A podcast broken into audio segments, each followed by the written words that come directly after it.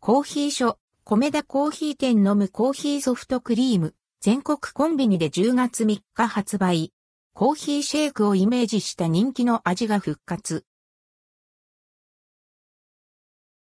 コーヒー所、米田コーヒー店飲むコーヒーソフトクリーム、東洋ビバレッジから、東洋ビバレッジから、米田と共同開発したコーヒー所、米田コーヒー店飲むコーヒーソフトクリームが10月3日に全国のコンビニで発売されます。10月4日には量販店などでも取り扱い開始。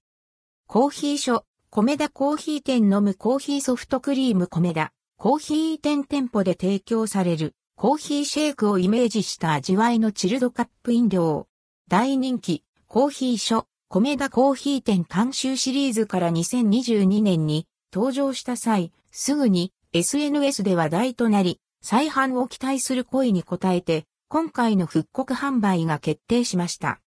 店舗では、ソフトクリームから一つ一つ手作りされている、同メニュー。とろっと、滑らかな口当たりにほろ苦いコーヒーが溶け合う、アンドルドクオーを飲むデザートドリンクレッドクオーを楽しめます。パッケージは、コメダ珈琲店シリーズを象徴するロゴと看板をイメージしたプレートのデザインをベースに、インパクトのあるコーヒーソフトクリームの写真が使用されています。背景はミルキーなモカカラーを採用。コーヒーソフトクリームのとろけるような優しい味わいが表現されています。内容量は 190ml、想定価格は183円、税別。